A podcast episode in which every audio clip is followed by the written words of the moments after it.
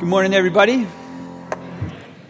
If anybody needs some uh, 9 volts or double A's, they're right here, okay?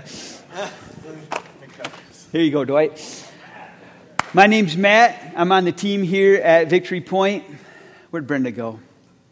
Thanks, thanks for making us cry. Where is she? Yeah, come on. She back there? Like I'm like then you had to throw a picture of Arlene in there, like just really tug at our hearts. I just want to I cannot emphasize this enough. If when you were watching that video, listening to that song, listening to Brenda, if if God got your attention in even the smallest of ways, lean into that. Pay attention to that. Like if you need to ignore everything I'm about to say in a message because you need to pay attention to God's slight little teeny nudge of invitation to, to check out Kids Hope, to, to, to explore being a mentor or a prayer partner, don't, don't let time pass. Do that today. Brenda's going to be out in the lobby afterwards. There's no reason a church this size can't flood Great Lakes with mentors for, for kids that just need to know that they're believed in. Just by showing up every week for an hour, you communicate to a kid, you matter. You're worth my time. You're worth God's time. So if God's getting your attention at all on that, I implore you, pay attention to it, lean into it, respond to it today. Okay? All right. Got some, uh, some wax on this table. We had a wedding here yesterday. So if you happen to see Michael David, and it was Millie Phelps, but now it's Millie David, make sure, I, I didn't see him this morning. I didn't expect him to be here this morning, but uh, make sure you congratulate them uh, next time you see them around Victory Point. And I just want to say thanks for gathering this morning. I mean, we don't have any barbecue today, we don't have any ice cream today, but here's the serious people, you know, that show up. They don't need the food. They just they come because it's good to gather. Uh, it's what the church does. Um, I just want to briefly share and draw attention and give some vision for even for an event coming up here in a couple weeks that I'm really excited about. That I hope you're really excited about. Uh, it's called Leadership Day, and uh, here's our vision. Um, we, we envision attempting, and, and, that's the emphasis, attempting to gather everyone who serves in every way at Victory Point into the same room at the same time to say thank you and to invest in you and, and to, um, to start kind of a, a year together. And uh, because here's what we believe is true. Um, everyone who serves in any way here at Victory Point, you're a leader, and we want to invest in you. Now, you might be sitting here this morning like, I just make coffee. I just shake hands once a month. That's all I do. I, I just help collect the offering like once a month. Well, can I just uh, push back on that? There's no I justs at Victory Point. Like, if you serve in any way, if you contribute in any way, you you matter. You're a leader. You're valuable to us. You, whether you realize it or not, you are contributing to our vision and our mission. You're creating experiences for people. You're, you're creating environments for people. Um, you're, you're, you're contributing to the, the gathering of resources to, to keep the vision and the mission you know, going strong. Anything you do by way of service here at Victory Point matters. You matter, so we want to invest in you. We want to say thanks to you. Um, you know, the, the, scriptures tell us in Ephesians 4 that, you know, God gave some to be pastors, apostles, evangelists, you know, um, he, this fivefold ministry for the equipping of God's people for, to, for works of service. So, one of the things we're supposed to do is equip God's people for works of service. So, we want to get everyone in the same room um, and, and not just invest in you because of the ways you serve this particular body of Christ, but because when you serve, you're saying that, that you want to live into our vision and our mission with your whole lives. Like, like you embody our vision and mission out there. You know, you're only serving here maybe once a month. But you're on mission out there every day of the week, in your workplace, in schools, in neighborhoods. And that's worth investing in, and that's worth equipping people. So it's just going to be on this Saturday, the 28th, um, a couple Saturdays from now, Saturday, September 28th, 8.30 to 1.30. If you serve in any way, you can go to the event page of our website, get signed up for this. It's free. We're going to feed you. We're going to have some fun. But I'm just really excited about this day, and I asked you to... Um, to just pray with us as, as we gather leaders together, you know, uh, to, to build the body of Christ. Well, last week, if you were here, we began a new service called Devoted. Devoted to the Word of God. And uh, it comes from one verse in Acts chapter 2. It's that, that famous passage where we read about the early church in Acts chapter 2. And uh, in Acts 2.42, it says this. They, the, the early believers, the early church, they devoted themselves to four things. The apostles' teaching, to fellowship, to the breaking of bread, and to prayer. And uh, we, we just decided we're going to camp out in that first one for a few weeks, for, for a series. We're, what does it mean to be devoted to the apostles' teaching or for us to, to the Word of God? You know, and it, and it brings up that question like, are we? Are we as a people devoted to the Word of God? I mean, it's easy to answer on behalf of a church, like, oh, yeah, yeah, we believe in the Bible. The Bible's important. You know, we center around the Bible. But, but truly, are we? Are we devoted to the Bible? Are we reading the Bible? Are we devoted? Are, are, are we immersed? Do we orient our lives around the, the, the Word of God? And we wanted this to be very practical, not just theoretical, not just philosophical. We want this to be, to be practical, to be something that we actually do. So we created a church wide Bible reading plan. And uh, last week, if you were here, you received one of these cards. Uh, if you don't have one of these, you can grab one at the welcome table on your way out. You can access this at victorypoint.org. Just scroll down, you can see the daily readings. Um, you can even, on our Facebook page, if you go to Victory Point's Facebook page and like it, you will receive you know, these updates every day as well. But basically, we're just inviting us as a church to together read the scriptures together. What would it be like? if a, if a body of believers all centered around the same scriptures every day and came together around those scriptures every week. What would that be like? Well, we want to find out. So we, we created this Bible reading plan. Brendan helped put this all together. We, we're modeling it after the Revised Common Lectionary, which is uh, just a, a, big smart word for a group of people who take the Bible and they divide it up into like a three year Bible reading plan. And uh, so we're borrowing from that you know, we, we, thought about like, do we just try to read through the Bible altogether? But um, that would be pretty aggressive. And it's not, you know, September's not always the best time to start that. That's more of a beginning of the year thing.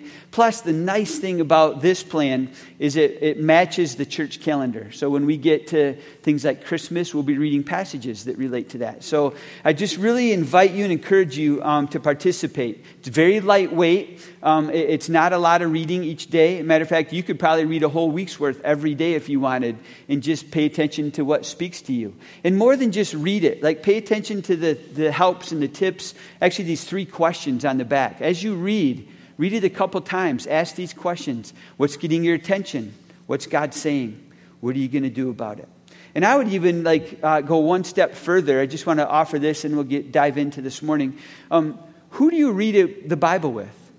I, I think we're so um, cultured to just have our individual, you know, devotional time. But I just want to invite you to encourage you to during this series and during this Bible plan that we put together for the through the end of the year to read the scriptures with others. You know that in Acts 2 it said they devoted themselves. Like there was a togetherness, there was a community aspect to, to the reading of the Word of God. Like who do you read the Bible with?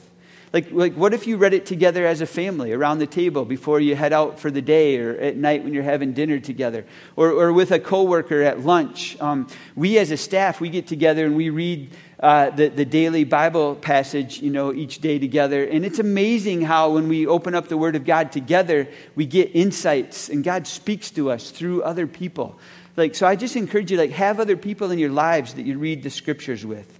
And, and, I, and sometimes it helps to have someone to process with, because were you reading Jeremiah at all this week? Like, that dude's sort of depressing.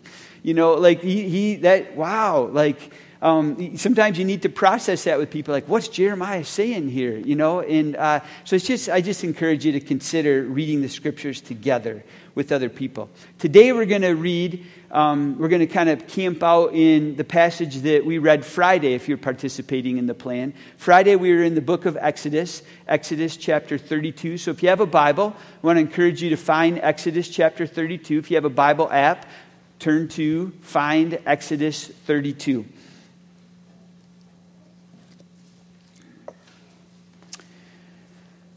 All right? Exodus 32. Everybody have it? If it helps, it's on page 123 in my Bible.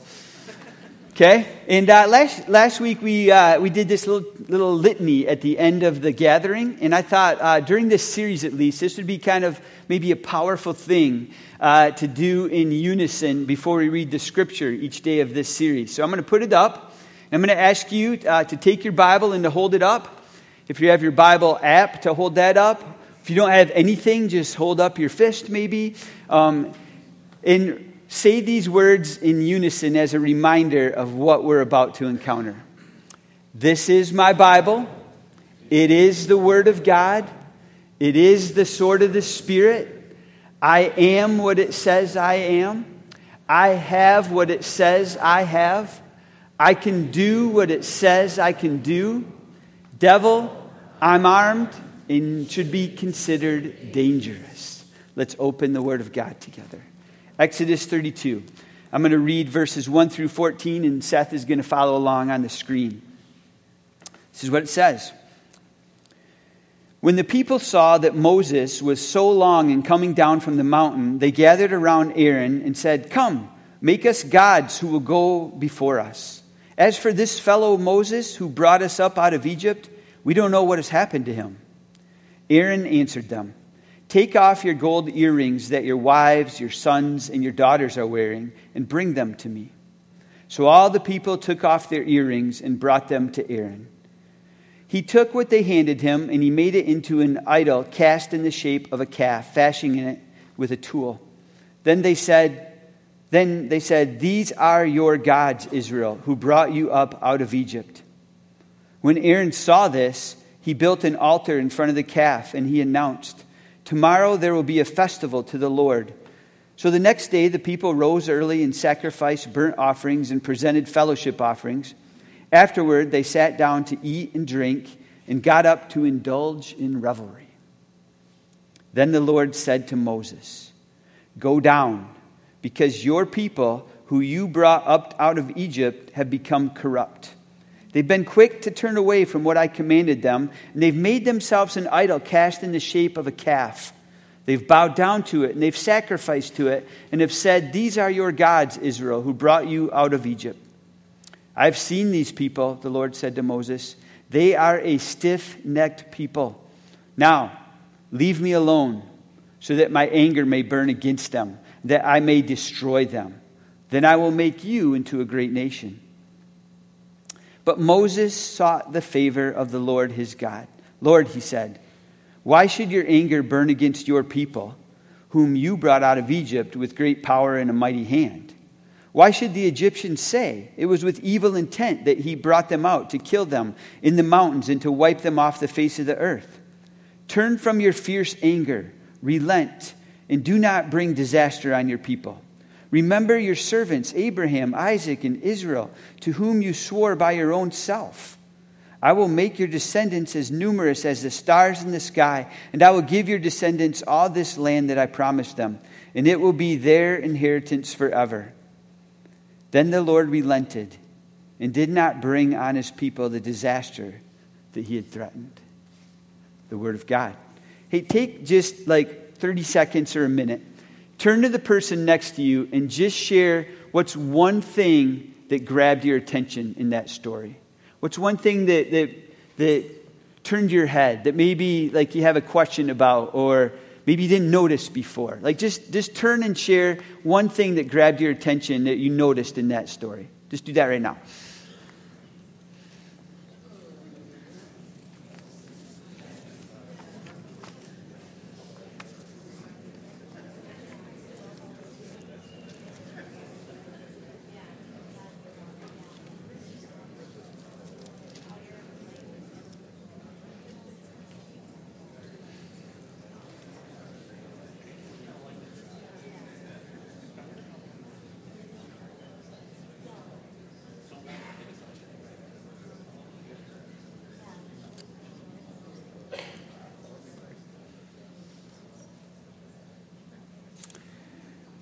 All right. Here's what grabbed my attention. There's so many things that grabbed my attention in this story. Um, but but this, this simple fact that, I mean, I'm not surprised by it, but uh, it sort of caught my attention. Like, God's an emotional being. God has emotions. He gets angry. You know, he, he, he experiences emotions, which shouldn't be surprising because we're made in his image. I experience emotions. I'm made in the image of my creator, so he must experience emotions. But sometimes I think we uh, forget that God's an emotional being. We'll come back to that. But it's such a great story. It's just such a, a great story. It's brilliant writing. There, there's sort of this. Uh, kind of downstairs, upstairs scene flip flop going on, you know, in this entire story. The, the story actually begins back in Exodus 24. And I'm just going to like just set that scene a little bit. It begins back in Exodus 24. Moses is he, he's up on the mountain with, on Mount Sinai with the Lord, and uh, for instance, like in, in chapter 24, verse 3, it says that Moses went and he told all the people the Lord's words and the laws. And, and the people, here's how the people responded to, to what God was saying to them Everything the Lord has said, we will do.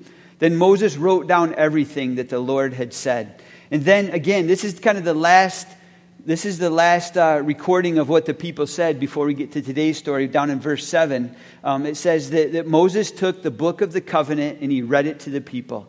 And they responded, We will do everything the Lord said, we will obey. And then um, later on in that chapter, it says that Moses set out with Joshua, his aide, and Moses went up on the mountain of the God, and he told the elders to wait here. We're going to come back to you. He sort of deputizes Aaron. Hey, like if any problems arise while I'm gone meeting with God up on this mountain, Aaron can take care of things, you know, on my behalf. And then it says Moses went up on the mountain. And just listen to this description. I'm reading in uh, you know, verse 15 of, of chapter 24. It says, When Moses went up on the mountain, the cloud covered it. And the glory of the Lord settled upon Mount Sinai. And for six days the cloud covered the mountain. And on the seventh day the Lord called to Moses from within the cloud. To the Israelites, the glory of the Lord looked like a consuming fire on the top of the mountain. Then Moses entered the cloud, and he went up on the mountain, and he stayed on the mountain, it says, for 40 days and for 40 nights. So that's what's happening. Moses is up on the mountain, and, and God has given him all these incredibly detailed instructions of how to build the tabernacle and, and how to even like make the curtain and how many you know curtain you know rings to have in it and what to make the olive oil kind of out of for the burning of incense and how to make the robes and the vestments for the priests. I mean very detailed instruction. Moses is up on the mountain getting all this instruction. And remember before he went he, he kind of deputized aaron like aaron you're in charge while i'm gone. Handle things. If any problems arise take care of them well, in arise, problems do, don't they, from our story? Problems definitely arise while Moses is upstairs on the mountain with God for 40 days. Downstairs, we're told the, the, the people in the Greek or in the Hebrew, they mob. They, they sort of mob against Aaron and they start demanding that Aaron make them some gods. Because this fellow Moses, this fellow Moses who, who brought us up out of Egypt, which already there's an indicator of, of they're losing their center, they're losing their focus. Moses didn't bring them up out of Egypt, God did. God used Moses, but they're already like associating Moses with sort of their savior, and now, now he's gone. And look at the mountain, it looks like it's on fire up there. He's probably dead.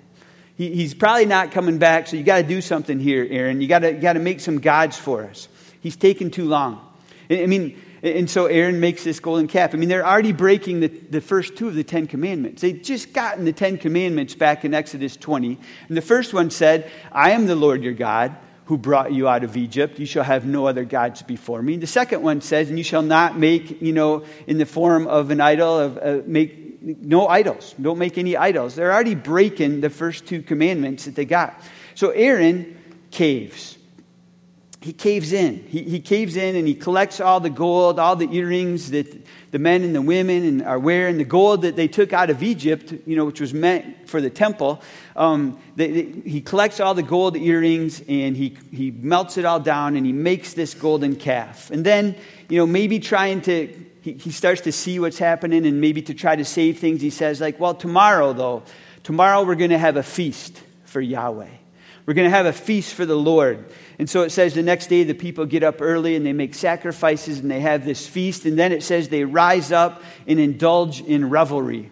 And again, if you were to kind of translate the Hebrew word there, uh, it could mean a lot of different things, a lot of like things that probably shouldn't be mentioned in a church service. Like these got kind of wild, apparently. All right? So then, so you got this going on downstairs. The scene shifts back upstairs. God is PO'd. God is furious. He's furious and he tells Moses, get back down there. You know, get back downstairs because, did you notice this? Your people, Moses, who you brought up out of Egypt, they're corrupt. They're corrupt. And that's the same word God used with Noah when he's getting ready to destroy, you know, all of creation. Like the, the people have become corrupt. It's, it's that level of, of anger and, and frustration on God's part. You know, and so they're your people now, Moses. Your people are acting up down there. Just leave me alone. I mean, don't you kind of appreciate this emotional posture? Like God says, just, just leave me alone, Moses. Get out of here. I'm going to let my anger burn. I'm just going to let it grow and swell, and then I'm going to destroy them. I'm going to destroy them. Almost like, like, like he did, you know, back in the time of Noah. I'm going to destroy them, but I'm going to rebuild with you, Moses. I'm going to rebuild with you. I'm going to make you into a great nation, similar to the, the promise he made to Abraham. This is such a defining moment in Moses' life. Don't miss this. This is such a powerful moment in the life of Moses as a leader. Don't miss what he does here. It's bold, it's audacious. In this moment, Moses could have said, Whatever you say, boss, whatever you say, I'll head back down the mountain. Like, now you know what I've been dealing with. Now you know, like, let's, let, I like your idea, God. Let's, let's get rid of all these people, just you and me. We'll just start over, right? That's what he could have done. Moses could have had that posture, but he didn't. Did you, did, I mean, take note of what he did. Moses didn't obey God. Moses disobeyed God. Instead of leaving God, Moses stays. And it says he seeks God's favor on behalf of the people. First, I love what Moses did. First, he reminds God, like, first of all, God, they're your people. They're not my people, they're your people. These are your people. You're the one who brought them up out of Egypt. And second of all, God, consider the implications on your reputation. If you were to destroy all these people, what are the Egyptians going to say about our God? They're going to say that our God delivered us so miraculously from Egypt only to take his people out into the wilderness to destroy them. That's not a good look, God. That's not a good look for you. Moses questions God. He questions him, like, why should your anger burn? Why should your anger burn against us, against these people? He implores God to turn from his anger and to relent. Moses proceeds to remind God of the promises God has made in his name.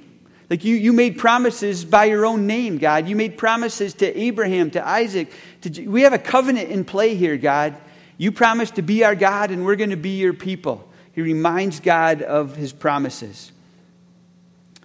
So back to like how does God respond to all this? Exodus 32, 14, that last verse we read. The Lord relented. The Lord relented and did not bring on his people the disaster that he had threatened. If you read that in the Amplified version of the Bible, it says this God changed his mind. Now, this past Monday, uh, at our 2 o'clock uh, daily staff prayer and scripture reading, um, Chris had joined us. Like, she came in just to pray with us and be a part of that gathering, which was awesome. Anybody ever wants to come pray with us, you're welcome. Monday, Tuesday, Thursday, 2 o'clock. And uh, we were reading, on Mondays, we read this scripture that we're going to preach out of and just talk about it together. And uh, Krista didn't have her Bible with her, so she grabbed, remember that big Bible I had last week? That big, honking, 50 pound Bible? Um, she grabbed that out of my office, and obviously it's old, so it's King James. And she turned to it. You know what it says in the King James? This verse? Says, God repented. God repented. He repented. What? God repents? Obviously, not in the way we repent, but we're going to come back to that. I just want to finish this story so we know how this whole thing proceeded after this story that we read. Um, only after God relented, changed his mind, repented, does Moses go back He goes back downstairs. Moses has got, he's in shape, man. He's going up and down all the time. He goes back down the mountain. It says he's carrying the tablets of the covenant of the law in his hands which I think, like, why do you even need to say that? How else would he carry them? He, he carries them in his hands and he goes back down and he gets to the entrance of the camp and he sees the golden calf and all the dancing that's going on. Now Moses is the one who's angry. Now Moses is the one who's upset. You know what he does? He takes the tablets and he throws them down and he breaks them into pieces. He takes the golden calf and he melts it in the fire and he grinds it into powder and he mixes it with water and he makes the people drink it. That's, that's just crazy stuff. Then he confronts Aaron. Oh, I mean, read this. He, he confronts Aaron, like, Aaron, like, what's going on? And Aaron's like, I don't know. Like, these people, like, they, they wanted a God, and, and, and so, like, I, I, they gave me some gold, and I threw it into the fire, and out walked this calf. Out walked this calf. I don't know how that happened. People are running wild back on, you know, it's interesting, isn't it? Back up on the mountain, God or, or, Moses is very worried and concerned about God's reputation should God destroy all the people. Now Moses is worried about God's reputation because the people are alive and they're not representing God well. They're leaving a bad impression of God on the, the peoples around them. So the Levites rally to Moses. They strap on their swords, and about 3,000 people are killed that day. I mean, I mean sin is serious and there's serious consequences. And Moses tells the people, okay, here's what I'm going to do. I'm going to go back up there. I'm going back upstairs and I'm going to try to see if I can smooth things over with God. He goes up, he pleads with God to forgive them. And, and he says, even to the point like, God, if you don't forgive them, just kill me then.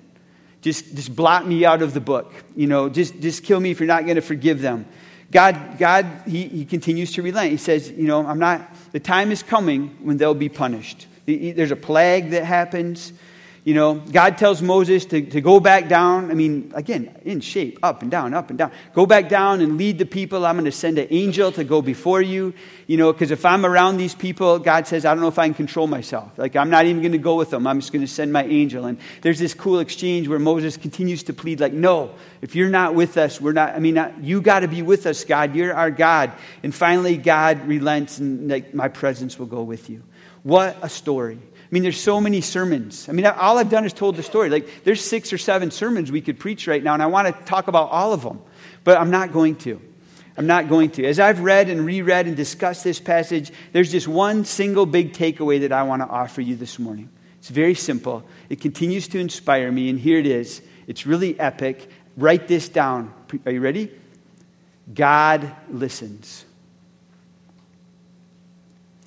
God listens. If last week was simply all about God speaks, are we listening? Today's story is just the opposite. God listens. Are we speaking? Are we talking to Him? The one and only true God who didn't need any help or advice creating everything, didn't need anybody's assistance in speaking the entire universe into place listens. He listens to his creation.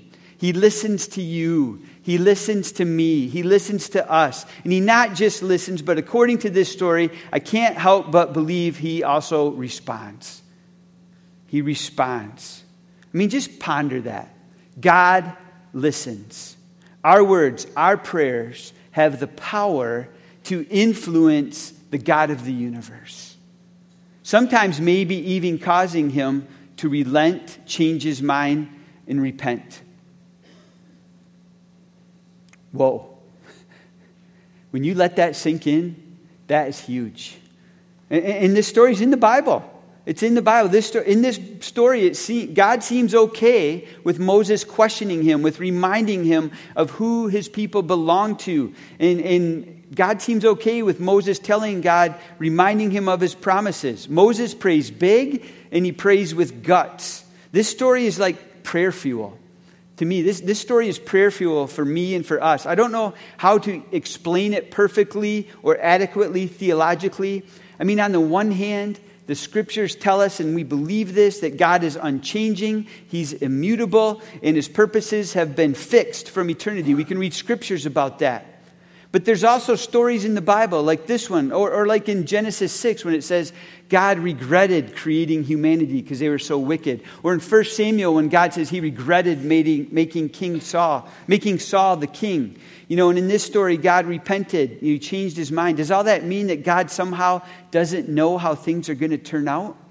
No, I don't believe that. He's in control, and He's leading all of creation towards uh, uh, the culmination of a new heaven and a new earth. He's in control, He's sovereign, but somehow, in a beautiful, mysterious way, right alongside His perfect foreknowledge of everything, God's heart can be moved into action by our posture and by our prayers. God is moved by our compassion for others. I think He responds to our audacious boldness in prayer. God seems willing to turn towards and to respond to, um, and is maybe even waiting for us to ask, to plead, to demand, even, to remind Him of whose the people are and the promises that He's made. God seems to turn His head and to turn His heart in our direction when we seem to care more about His reputation than even our own wants and needs. God's heart is capable of complex combinations of emotions. God can be upset or angry or grieved over the state of affairs that He kind of put into motion. That's what it means to be God.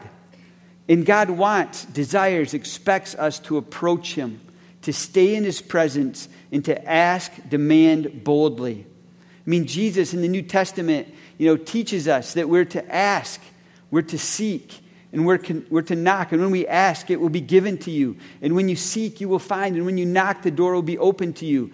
And um, along the way, just keep persevering, keep asking, keep seeking, keep knocking. He teaches his, his disciples a, a parable um, in order to teach them to always pray and to never give up. God expects us to talk to him because he wants to listen to us. Prayer changes things, prayer moves God's heart. Do you believe this? And do you pray? As if you believe this. The early church did. That's why they were devoted not just to the apostles' teaching, but to prayer. Because they believe prayer changes things. Prayer is the work of ministry. Do you pray like that? Do you pray like that? I mean, I, I, I'm, I've been so motivated and, and, captivated by, by just this, what we've been reading in the Bible lately. I mean, I've started some new practices in my life, like, and they're very simple and they may even be corny. But the first one is, um, like, first thing in the morning, like, I want my knees to hit the ground before I do anything else. So when I, when I roll out of bed, I go right onto my knees and, and I just acknowledge God. I greet Him and I pray the prayer that Jesus taught us to pray. Another practice I'm starting to incorporate into my life is Scripture before phone. I know that sounds kind of dorky, but scripture before phone. That's why I'm, I'm more and more going back to my, my printed Bible versus my digital one, because on the digital one, there's all these other distractions. These red numbers pop up. Like, oh, somebody like sent me an email. Like, oh, somebody sent me a text. Like, oh, and I got to go look at it. I don't have the discipline or the self control. So I'm trying to be self controlled, like scripture before phone. Because here's the deal not everything is urgent and needs my immediate attention. I mean, didn't you see that in Moses' story? There's an urgent thing going on downstairs, down, down in the valley. People are going crazy. Moses, like, our, our leadership impulse would be like, I got to rush down there and fix this. But he didn't. He stayed in God's presence and he fought the battle there. He, he, he, he, he stayed in God's presence and he worked the problem out there. Like, I just want to invite the band forward. But as they come forward, I want you to ponder this question What if Moses hadn't stayed? What if Moses hadn't stayed in God's presence? How might this story have turned out differently? The people of God had turned away from God. The people of God had turned away from God. One man stood in the gap on their behalf and he refused to leave God's presence until God came through. One man stayed in, God, stayed in God's presence and refused to leave until God came through. Let me ask you a question Is there someone in your life who, like the people in this story, maybe have turned away from God? Maybe have strayed. Maybe have turned their back on God or wandering. Maybe you're the only one standing in the gap. You know, Brenda mentioned that earlier. Like, like, like what, if, what if Beth is the only one praying right now for this student? Like, what if you're the only one praying, standing in the gap? Draw encouragement from this story. Don't stop. Don't stop. Don't stop reminding God God, this is your son. God, this is your daughter. You promised, God. You, you promised to be our God. You promised that we get to be your children, get to be your people. Don't stop contending. Never underestimate the power of relentless prayer. Never underestimate it. So, as you reflect this morning, as we get ready to sing one more song, as you think about this story, I think a, a, a first question we might want to ask is where are you in this story? Are you up on the mountain with God? Are you down in the valley? When you pray, do you take into account, are you caring about God's reputation? Does that matter to you, God's reputation? Are you leaving a good impression of God through your words and through your actions? What's God saying to you this morning? What's, he, what's the one thing He's impressing upon you this morning? Receive that right now. What's one thing you could do in response this week? Why don't you stand and let me pray, and then we're going to sing. Lord, first of all, man, I am grateful for the people who stood in the gap for me. Thank you for the people who prayed for me when I wasn't living for you. Lord, this story teaches us in such a clear way that you are a God who listens, you respond. Our prayers move your heart. Lord, we've seen you answer our prayers in the past. Don't stop. Keep doing it again until we go home or Jesus comes back, Lord. May we be a people devoted not just to the Word of God, but to prayer, and who stand in the gap for those who have no one to stand in the gap for them. May that be who we are. In your name, amen. Let's sing.